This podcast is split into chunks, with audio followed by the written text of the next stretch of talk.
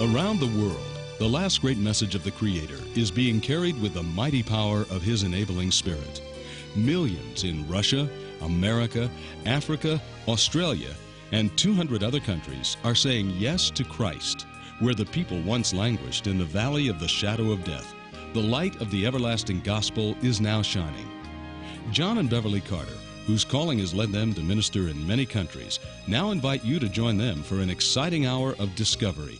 As the Word of God brings hope in despair, light in darkness, meaning in confusion, joy in sorrow, and life in death.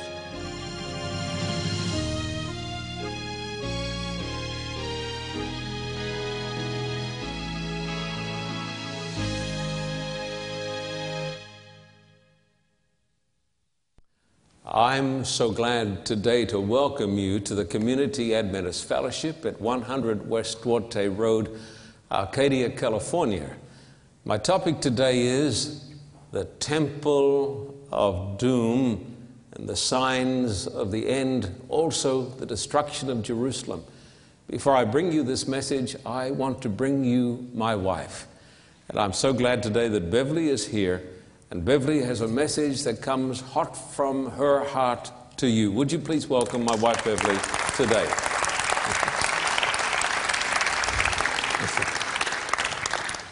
I'm not going to do what Al Gore did.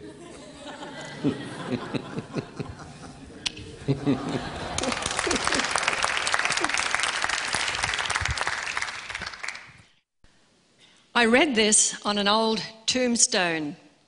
Here lies Bill Smith. He did nothing in particular, and he did it very well. Fortunately, there are millions in this world who do live lives that make a difference. In a recent Time magazine, there was an article about the new philanthropists. Carl Greenfeld wrote, "We are the richest and strongest nation on earth. We have produced more millionaires, 2.5 million of them, and billionaires, 267 of them, than any other nation. We have discovered more cures and launched more new technologies. But are these measures of success the ones that really matter? To become fabulously wealthy, to win great fame, these are triumphs not of humanity," he says, "but of vanity." Perhaps he's been reading the book of Proverbs. He goes on to say that over the last 2 decades of robust economic growth, Americans have too often reveled in that vanity. But in recent times, there has come a change, and multimillionaires are now giving back. And Greenfeld contends that our generosity may be the best measure of our humanity. And I think we would all agree with that. One such billionaire, Bill Gates, has recently given or pledged $22 billion. However, for every Bill Gates, there are literally 1 million Morris Popes. The 81-year-old retired train engineer has given at least $500 to the Atlanta Food Bank every year since 1982. He also gives a tithe and his offerings to his church on his monthly income of $1,700. He's no Bill Gates. "I may not have much to give," he says, "but it gives me great pleasure and blessing to give what I can." Morris Pope understands the simple truth: we are not to be storerooms, but channels. Besides giving money, we can also give our time and our energy to help others. Such notables as General Colin Powell and the former President Jimmy Carter are great examples. General Powell works with children and youth, while President Jimmy Carter builds homes for the poor. I think you would agree with me that it would be a much better world if we followed their example. Instead of hearing of so many random acts of violence, we would hear of more random acts of kindness. And the Bible gives us good counsel for the latter, because it tells us to help the elderly and the children. We can help the elderly by fixing up the things that need fixing in their homes, perhaps picking up their medicine from the pharmacy, calling them on the phone, or popping in just to let them know that someone cares. We can mentor fatherless boys and girls. We can teach them to read. We can teach them a sport that results in exercise and also gives the opportunity to teach them the importance of having a good team spirit. Yes, we all can do something to help. And you know, we'll be remembered not so much by what we accumulated, but rather what we contributed to help others.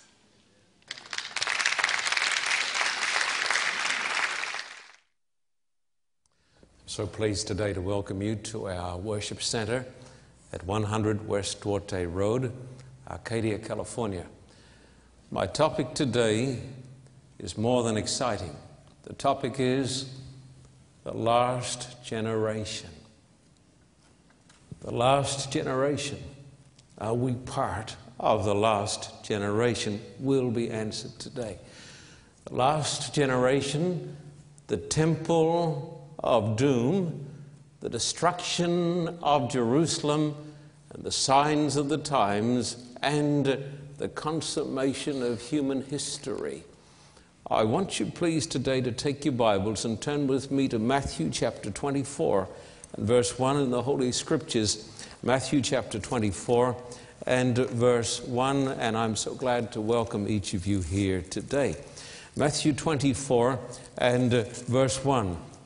Jesus left the temple. Jesus left the temple and was walking away when his disciples came up to him to call his attention to its buildings.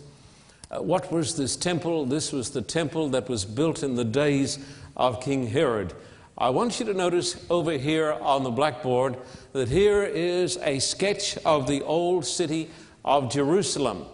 And this area here is the Temple Mount. There you have the little valley. And then over on this side, you have Mount Scopus, and you also have the Mount of Olives. If you come closer to the temple, you find that it was not just a tiny little thing.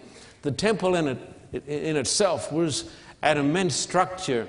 It was about 1,450 feet from north to south, which is far bigger than most of us have contemplated before, and from east to west, about 950 feet. The temple stood on a massive stone foundation that reared itself up into the sky about 200 feet. It was really an ancient skyscraper, and some have called it one of the seven wonders of the ancient world. It was built by Herod the Great, and no expense was spared when they put up this structure. 950 feet and then 1,450 feet from north to south. On the top of this you had the temple proper, the most sacred place. It measured 650 feet by 450 feet. This was made up by a number of different areas. This area here was for the men, this area was for the women, this area for families, and this area only for the priests. And then inside this sacred area, you had the holy place, which is there, and the most holy place. The doors of the holy place, this area here, those doors were 90 feet high and covered with gold. A magnificent structure. That's why the disciples said, "Master, you see this magnificent building?" They said, it's absolutely wonderful. And Jesus said, "Yes, it is wonderful, but there's not going to be left one stone upon another. Everything is going to be thrown down."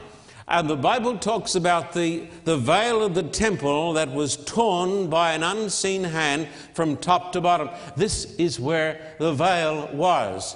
But inside the most holy place there was nothing, just a stone, because the place had been empty for hundreds of years. There was no Ark of the Covenant. This had been lost. And so the disciples come and they say to Jesus, "Look at this magnificent temple. What's going to happen to this magnificent temple?" And Jesus says, I want you to notice it. Verse 1 again, Jesus left the temple and was walking away when his disciples came up to him to call his attention to its buildings. Do you see all these things? He asked. I tell you the truth, not one stone here will be left on another. Everyone will be thrown down. I want you to notice today that this great prophecy that talks about the Temple of Doom and the destruction of the ancient Jewish temple, the temple of King Herod, and the destruction of the city of Jerusalem was given in the context of a rebuke to the religious leaders of his day. A text without a context is a pretext, and chapter 23 needs to be understood before you can understand chapter 24. If you notice chapter 23, Jesus is talking to the priests and the Pharisees and the religious leaders. And in verse 23, notice what he says, "Woe to you, teachers of the law and Pharisees, you hypocrites! You give a tenth of all your spices, mint, dill, and cumin. But you have neglected the more important matters of the law, justice, mercy, and faithfulness. You should have practiced the latter without neglecting the former. You blind guides, you strain out a gnat but swallow a camel." The Pharisees made the dreadful spiritual mistake, my beloved friends, of majoring on the minors. The Bible says that they were great in the principle of tithing. They paid tithe on all of these things, and Jesus taught the truth about tithing. The Bible teaches that a tenth of all that we have belongs to God. And every person who believes in Christ ought to be a tithe payer. But these people, my friend, were great on tithing, but they were not great on the great matters of the law, justice, mercy, and faith and the love of God. And so they were a people who would strain out a gnat in their spiritual warfare, and they would swallow a camel. Jesus said they looked good on the outside, but inside they were bad. If you read on, please, if you don't mind. Verse 25, "Woe to you, teachers of the law and Pharisees, you hypocrites! You cleanse the outside of the cup and dish, but inside they are full of greed and self-indulgence. Blind Pharisee, first cleanse the inside of the cup and the dish, and then the outside will also be clean." The Bible teaches, my friend, the necessity of a heartfelt religion. And the Bible says people can put a lot of emphasis on the outside, but it's what goes on inside that really counts. And these Pharisees were great in looking right, but they'd forgotten the words of Scripture that man looks on the outward appearance, but God looks on the heart. And so Jesus said, you're great on the outside, you clean up the outside, you go to church and you pay your tithes and you keep the Sabbath and you look great. But he said, you're filthy tombs inside, you're rotten inside. And because of their great sins, Jesus went on to pronounce a temple upon the holy place and the most holy place. He said the whole thing was going to be destroyed because it's not the outside that counts so much as the inside. If you'd read on, my friend, a little further, Jesus says, verse 27, "Woe to you, teachers of the law and Pharisees, you hypocrites! You are like whitewashed tombs, which look beautiful on the outside, but on the inside are full of dead men's bones and everything unclean. In the same way, on the outside you appear to people as righteous, but on the inside you are full of hypocrisy and wickedness." There is one thing that God hates, it's hypocrisy and wickedness. And because these people majored on minors, because they were great in the little things which were important, and Jesus said you ought to do the little things, but because they were great on the little things and they ignored the big things, and because inside they were full of dead men's bones, and because their religion had spread through the whole of the Jewish nation, Jesus said, you see this place? You see this magnificent spectacle? People come from all around the world to gaze upon this great temple, and they contemplate its majesty. Jesus said, I tell you the truth, every stone is going to be thrown down, because it's not the outside so much that counts with God, but what you and I are on the inside, because God knows what we're like on the inside, and God reads the human heart. Would you read on a little further with me, my beloved friends? Would you read on verse 37? These are strong words where Jesus says, verse 37, "O Jerusalem, Jerusalem, you who killed the prophets and stoned those sent to you, how often I've longed to gather your children together, as a hen gathers her chicks under her wings, but you were not willing. Look, your house is left to you desolate. For I tell you, you will not see me again until you say, 'Blessed is he who comes in the name of the Lord.'" A temple, my friend, is only of significance when the temple is filled with the presence of the Spirit of God. And the tragedy here is that the Spirit of God had left the Jewish temple. And when the Spirit of God left the Jewish temple because of the sin that was residing in the spiritual leaders, Jesus said, "The holy place is no longer holy. And this place is left to you desolate." And so gazing at this magnificent temple standing on a stone foundation 200 feet high, and then capped by these tremendous buildings, and finally capped by these great doors, 90 feet high, covered with gold, Jesus said, nothing's going to be left of it. It is going to be destroyed. And every word came to pass. And what significance does it have for us today? Profound significance. This is not history. This is a prophecy that concerns us living in the last days. I want to tell you today, I have a strong message from the Lord. I have a strong message from God's Word. And I want it to sink by the grace of God down into your hearts. I want you to know that extraordinary times demand extraordinary preaching from the Word of God. Would you please notice verse 2. Do you see all these things, he asked? Matthew 24. I tell you the truth. Not one stone here will be left on another. Every one will be thrown down. As Jesus was sitting on the Mount of Olives, the disciples came to him privately. Tell us, they said, when will this happen? What will be the sign of your coming and of the end of the age? This prophecy, my friend, is a dual prophecy at the very least, because Jesus in this chapter gives the signs that will precede the overthrow of the temple in the year 70 AD. But those signs were local signs, and those signs and those prophecies are going to be repeated on a worldwide scale before the end of the world. And you can have confidence in the fulfillment of the prophecy, because if what happened back here came to pass with an absolute certainty, if that happened, my friend, with an absolute certainty, you can know the prophecies about the end of the world are also true.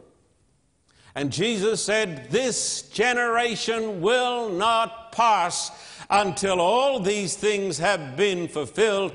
And the question I plan by the grace of God to answer today is this: could it be that we are that generation?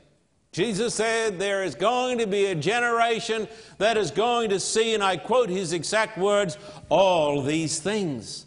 What are all of these things?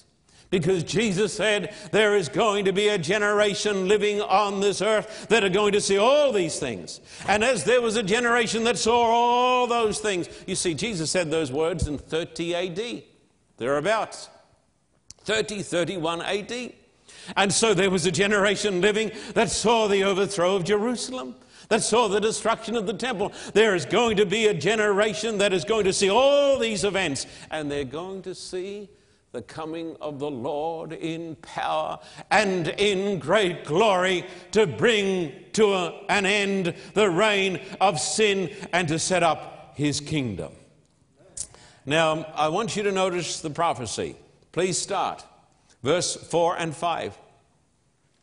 Verse 3 said, When will this happen? What will be the sign of your coming and of the end of the age? Now Jesus moves into this prophecy. Jesus answered, watch out that no one deceives you. For many will come in my name, claiming I am the Christ, and will deceive many. Jesus said there are going to be, he said, there are going to be false messiahs, and they are going to deceive many. Has that prophecy been fulfilled is the question today. Yes, before Jerusalem was overthrown in 70 AD, there were false people who came and who claimed to be the Messiah. As it was, so shall it be. I want you to realize that. As it was, so shall it be. Keep on reading with me, please. Verses 6 and 8.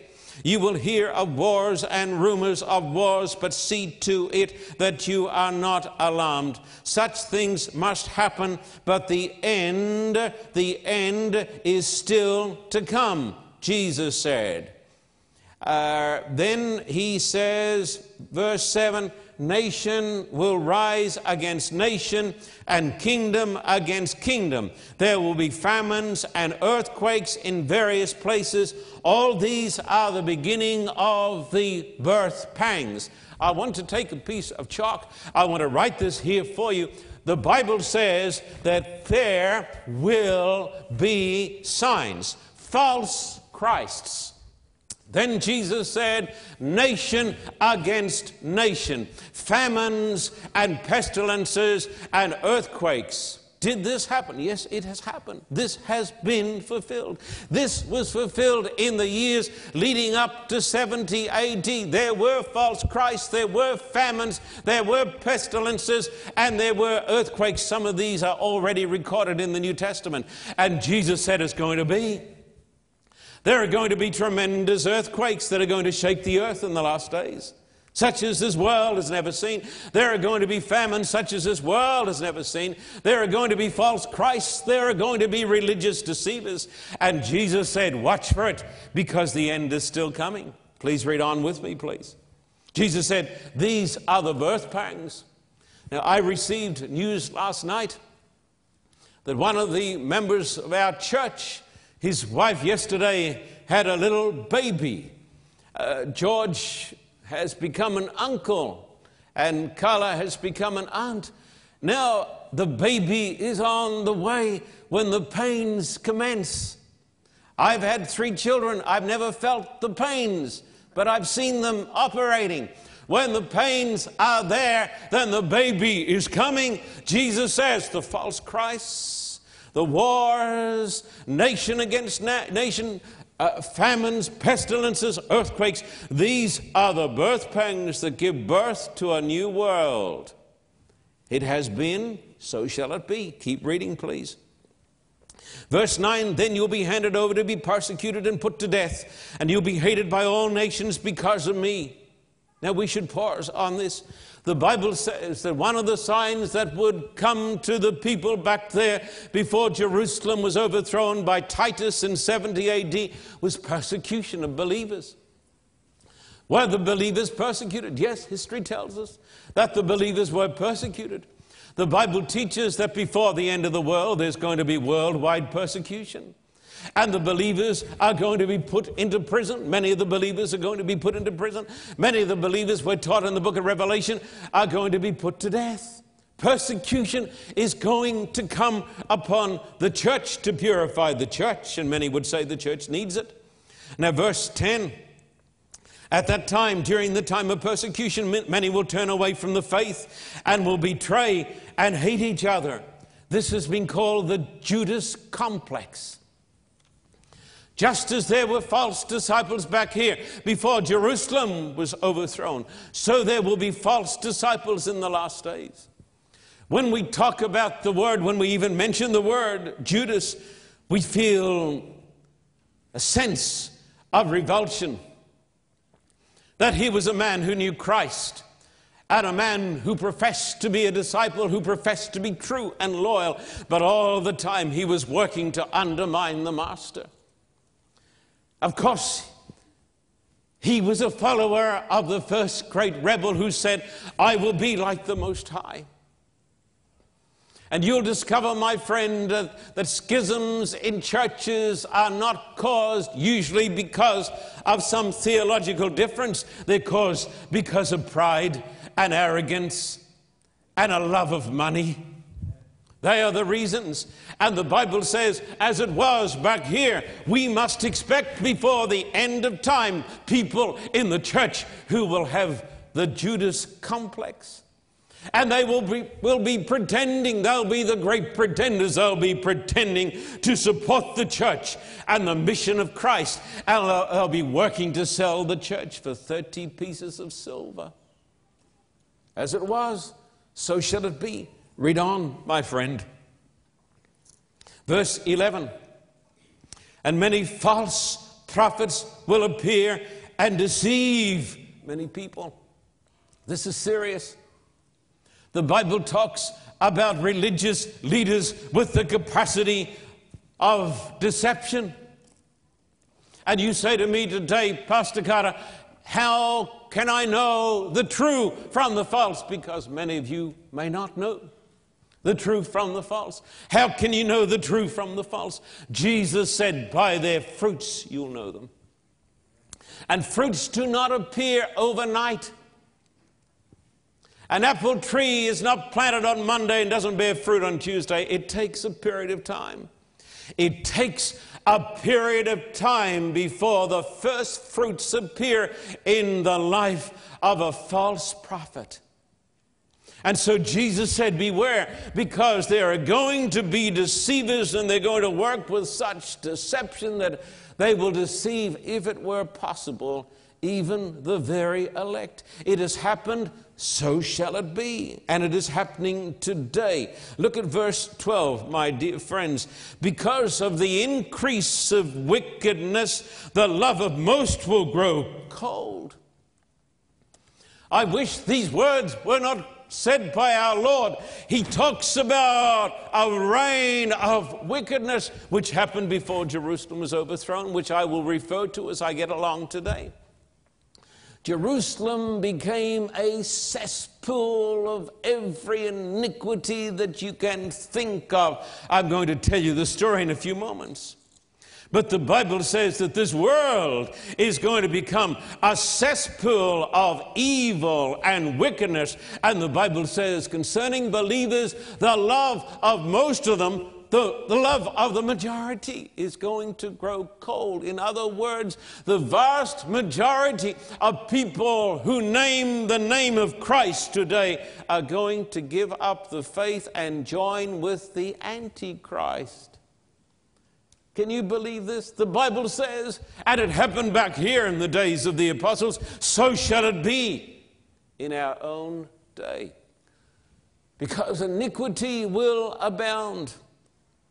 Today, my friend, we see the same fruit coming in our world as was born before Jerusalem was overthrown. We see a callous disregard for human life. I will not magnify this, but we have today a callous disregard for babies and for children.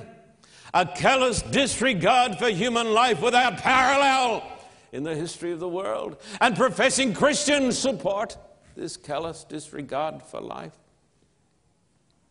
We have today in this world in which we live the glorification of perverted sexual practices. And these practices are encouraged by the people in the media. We get our news from the media. Most of us believe the media. And the media, my friend, is as liberal as you can imagine and upholds all types of sexual perversions. So that even little Boy Scouts are booed because of their beliefs. There is a spirit of lying today, which is the basis of this evil.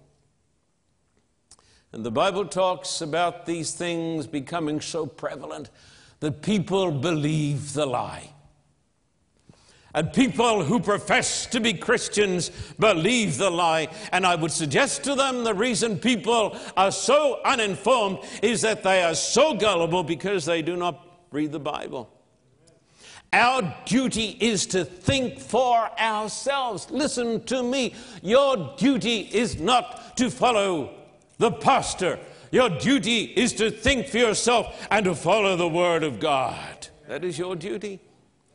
But most people, my friend, are so gullible and they do not know what they believe. They have no convictions. They go to any church because of some superficial reason that they like the edifice, they like the building, they like the stained glass window, they like the pastor's smile, they like the social entertainment, but not because they love the Word of God or understand its message.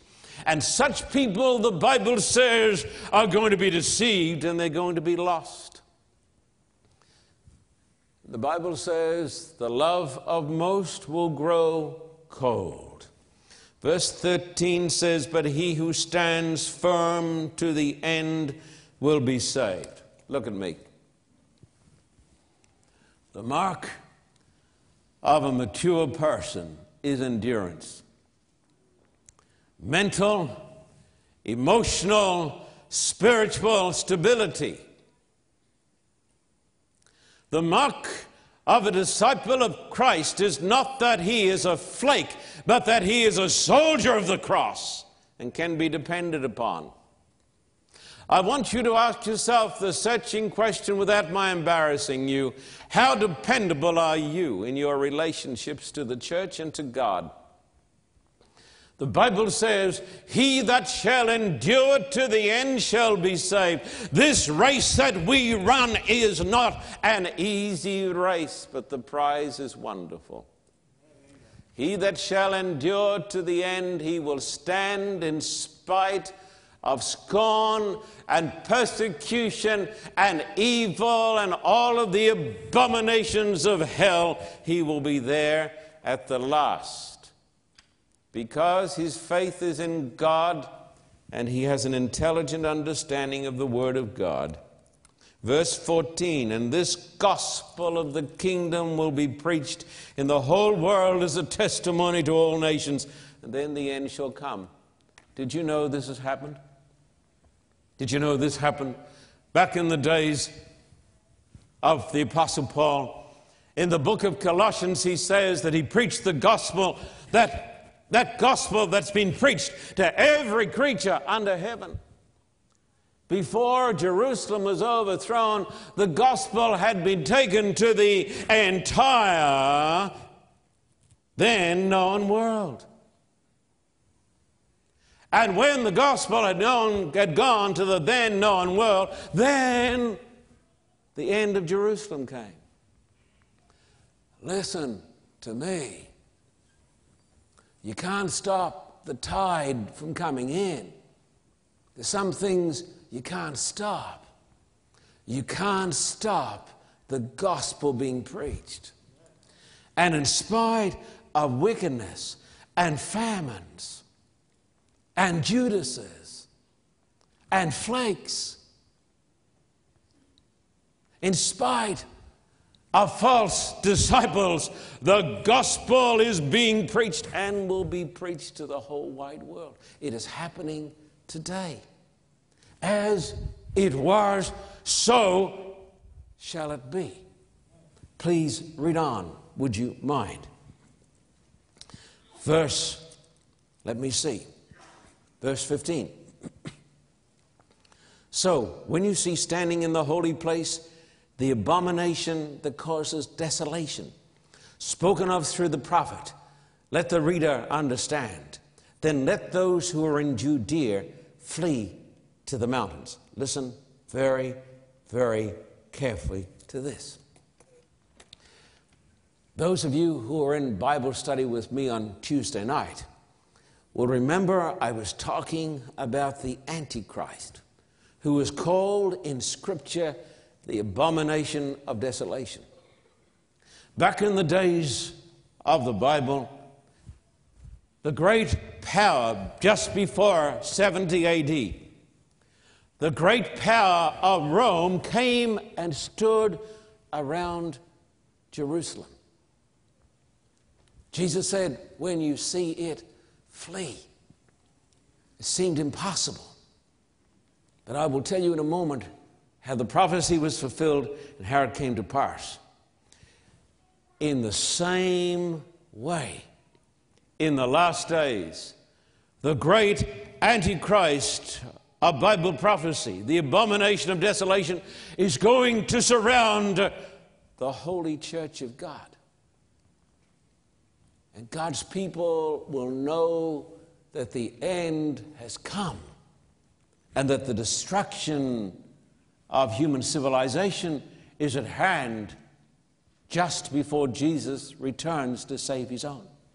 The abomination of desolation refers first and foremost to the Roman armies around Jerusalem in 66 AD, and then the prophecy has a double application and refers to the Antichrist around the church just before the end.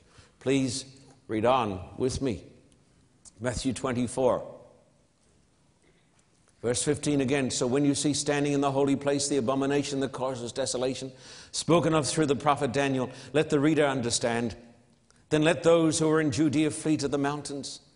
Let no one on the roof of his house go down to take anything out of the house. Let no one in the field go back to get his cloak. How dreadful it'll be in those days for pregnant women and nursing mothers. Pray that your flight will not take place in winter or on the Sabbath, for then there'll be great distress unequal from the beginning of the world until now, and never to be equaled again. If those days had not been cut short, no one would survive, but for the sake of the elect, those days will be shortened. Let me give you some very, very important history. In the year 66 AD, the Jews revolted against the Romans. They'd had enough. There were three reasons for the revolt. Number one, the Romans had bad procurators, and the Jews were being badly treated. That was the first reason. But number two, the Jewish people, through their leaders, misinterpreted the prophecies of the Old Testament. They believed that they were the chosen people, and they believed in the idea of triumphalism. We are the holy remnant, they said, and nothing can happen to our temple. We are the chosen few. Because they believed that they were the chosen few, and because they perverted the prophecies of the Old Testament that seemed to speak about their success, they revolted against the Romans. And there was another reason that this terrible trouble came upon them, because 40 years before, they had nailed on a cross the Messiah. And because of this rejection of Christ, all this evil came. When the revolt came in 66 A.D., the Romans called upon one of their generals, Cestius Gallus, with 25,000 to 30,000 soldiers, and he marched down from Syria and he surrounded the city of Jerusalem. There were thousands of people inside, including many, many, many Christians. And when they saw the soldiers, the Roman soldiers of Cestius Gallus, they remembered the words of Jesus. And they said, Jesus said, we've got to flee. My friend, how can you flee when you're surrounded by the soldiers of Rome?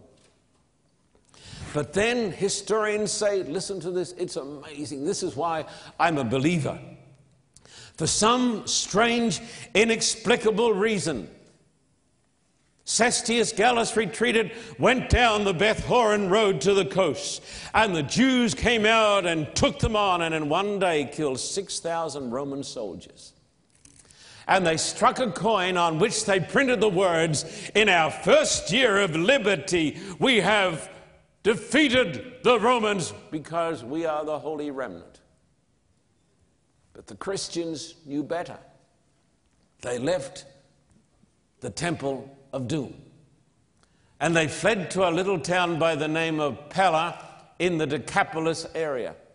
And when the Romans came back later, not one Christian was inside because they believed the words of Jesus. Nero, after this debacle in 66 AD, appointed Vespasian as the general in charge of Palestine. During the winter of 66-67, he put together a splendid army. Inside the city of Jerusalem, there was unspeakable horror because the Romans carried on a campaign not against Jerusalem but against Israel, the land of Israel. And they drove the Jews into the city. They destroyed and they destroyed and they destroyed, but not half as much as the Jews did. Inside the city of Jerusalem, unspeakable horrors were practiced. The time of trouble came upon them. There were three factions led by John of Giscala, Simon Bar Giora, and Eliezer, a priest. They murdered, they killed, the innocent were victimized. Then they started to burn each other's food supplies. The horror that went on inside Jerusalem, Siegfried Horn told me, has never been repeated, even in present-day wars. It was a time of trouble such as had never been up to that time. Nero died in AD 68, in the June of that year, and so the fighting ceased. Vespasian did not want to fight the Jews if he didn't have an emperor. And when the fighting ceased in that year, 68 AD, at the death of Nero, the Jews said, "We have won. God is with us. We are the people of the book. We are the people of the prophecy. We are the remnant, and we are destined in the plan of God to triumph and triumph gloriously." But then the Romans appointed Vitellius as the emperor. He did not last for long. He was murdered, and Vespasian, who was the general fighting the Jews, was placed as the emperor on the throne of Rome. He had a son, a remarkable young man whose name was Titus, and he let Titus loose in Palestine with 80,000 Roman soldiers. And in the year 70 AD, in the month of April, the Romans appeared outside the walls of Jerusalem for the first time in 4 years. The soldiers under Titus set up two camps, one upon Mount Scopus, one upon the Mount of Olives. The Jews are mighty soldiers, as they always have been, and they came out of Jerusalem and almost routed the soldiers here on Mount Scopus, but Titus himself flung himself into the battle, and they drove back the Jews. Then the Romans built a wall around Jerusalem. They did not have to fight very hard because the people inside were destroying themselves. The Spirit of God had left the city. If you read Josephus, you read a tale of horror without parallel. The time of trouble came upon them. They practiced cannibalism. They practiced throwing babies up in the air, the babies of their enemies, other Jews, and catching them on their spears. And then after a period of time, some of the Jews came out of the city and they tried to surrender to the Romans. But in the very place where Jesus had been crucified, the Romans took the Jews and nailed them to crosses. The crosses were so thick you couldn't walk between them. And those whom they let go, they mutilated, and they sent them back into the city. Then they discovered that some of the Jews were swallowing their gold to try to escape. And so every Jew they caught, they disemboweled him. And in that Jew they found his gold. Horror, hell. Why did it happen? Why did it happen? Because the Son of God came to his own, and his own received him not. This is not to find fault with the Jewish people. It is to find fault with our sinful human nature. The reign of terror went on unabated. Inside the city, Josephus says, there were 1,200,000 souls. Imagine it. More than 1 million people. But their grain was gone. Deserters were crucified. Titus gave them offers of peace, but they said, we don't need any offers of peace from the Romans because the Messiah is going to come and he's going to save us. We are the remnant. We are the people of prophecy. But the Messiah didn't come. He'd already come. I want you to notice verse 28. Wherever there is a carcass, there the vultures will gather. Look at me. Jerusalem became a carcass, a filthy, stinking, rotten carcass. The eagles gathered. The Romans had a symbol, the eagle. The Romans around Jerusalem, the eagles around the stinking carcass. Listen carefully. The Bible says that before the end, as Jerusalem became a cesspool of evil and violence and anarchy, so a time of trouble is going to come to the world. There's going to be, the Bible says, a time of trouble such as never was since there was a nation. There's going to be war. There's going to be bloodshed. Blood is going to run in the streets. There's going to be worldwide starvation. Are you ready for these times? You say, I don't want to hear about these things. Whether you hear about it or not, it's still going to happen. Today, I urge you to seek God. I urge you to come to Christ. Get ready for what is going to happen. My friend, we are living in the time of fulfillment of prophecy. All these prophecies back here came to pass. These prophecies, too, are coming to pass. Some of them have already been fulfilled, and the rest of them are soon going to be fulfilled. And so the year went by, and then September of that year, 70 A.D., Titus broke into the city. The temple had already been destroyed. You see, the Jews were congregated here. They said, God's going to save us here in the temple. My friend, don't trust in temples. They said, God's going to save us here in the temple. But the Romans said, come out and fight like men. But they stayed in the temple. So a Roman soldier went down there with a flaming torch. And Titus had given the order, don't touch the temple. It is the temple of Yahweh. The Romans tried to save the temple. The prophet Daniel said, the people of the prince that shall come shall destroy the city and the sanctuary. Not the prince, the people. Titus rushed down. He said, don't touch the temple.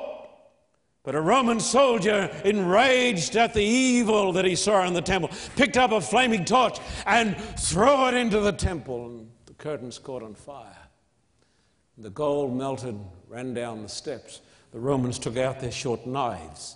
We waded into the crowds. Jesus said, your temple is left unto you desolate. Why? Because the Spirit of God had left it. Where there's no Spirit of God, there's no desolation. And where there's no Jesus, there's no Spirit of God.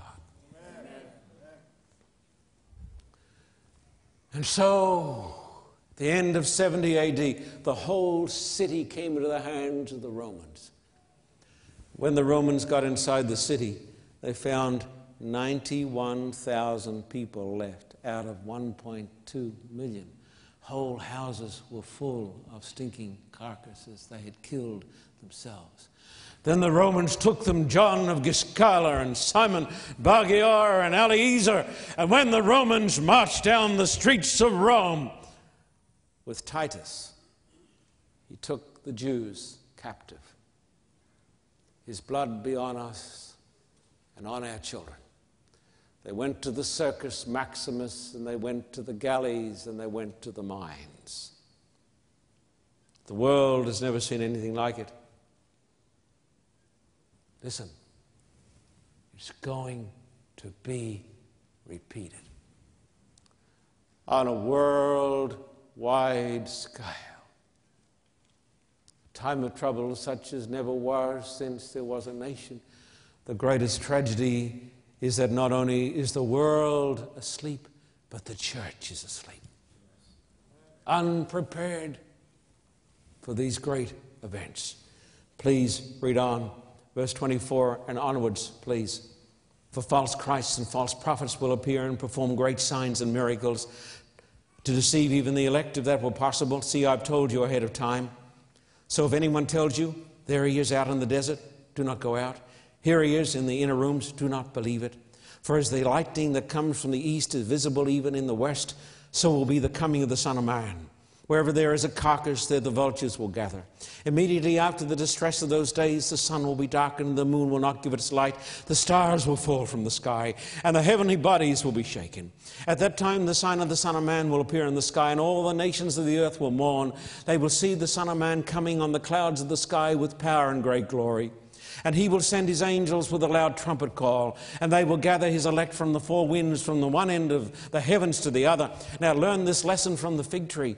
As soon as its twigs get tender and its leaves come out, you know that summer is near. Even so, when you see all these things, you know that it is near, right at the door.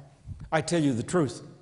This generation will certainly not pass away until all these things have happened. Heaven and earth will pass away, but my words will never pass away. Listen, I want to read you a statement from the servant of God, which is a remarkable statement. Listen to this, and then everything will fall into place, I hope. She wrote this, December 16, 1848. The Lord gave me a view of the shaking of the powers of the heavens. I saw that when the Lord said heaven, in giving the signs recorded by Matthew, Mark, and Luke, he meant heaven. And when he said earth, he meant earth. The powers of heaven are the sun, moon, and stars. They rule in the heavens. The powers of earth are those that rule on the earth. The powers of heaven will be shaken at the voice of God. Then the sun, moon, and stars will be moved out of their places. They will not pass away, but be shaken by the voice of God. Dark, heavy clouds came up and clashed against each other. Love these words. The atmosphere parted and rolled back. Then we could look up through the open space in Orion, whence came the voice of God. The holy city will come down through that open space. I saw that the powers of earth are now being shaken, and that events come in order. War and rumor of war, sword, famine, and pestilence are first to shake the powers of earth. Then the voice of God will shake the sun, moon, the stars. Listen, what happened May 1917-80? On a local scale, 1833 is going to be repeated on a worldwide scale. When the evil in this world are about to destroy God's people, we're told in great controversy, under the sixth plague, a supernatural darkness covers the earth. That's the real dark day. When Jesus comes, there are going to be great celestial events on a worldwide scale. I hope to see the great dark day. I hope to see the stars fall. I hope I'm around for the great earthquake. Because the generation that sees all those things will see the coming of Christ. We could be the last generation. Listen, I have given you today not opinions, I've given you overwhelming proof. The prophecy about Jerusalem and the temple came to pass. There is no doubt about it. The signs that told of the overthrow of Jerusalem came to pass. There's no doubt about it. There were even celestial signs back there before Jerusalem was overthrown.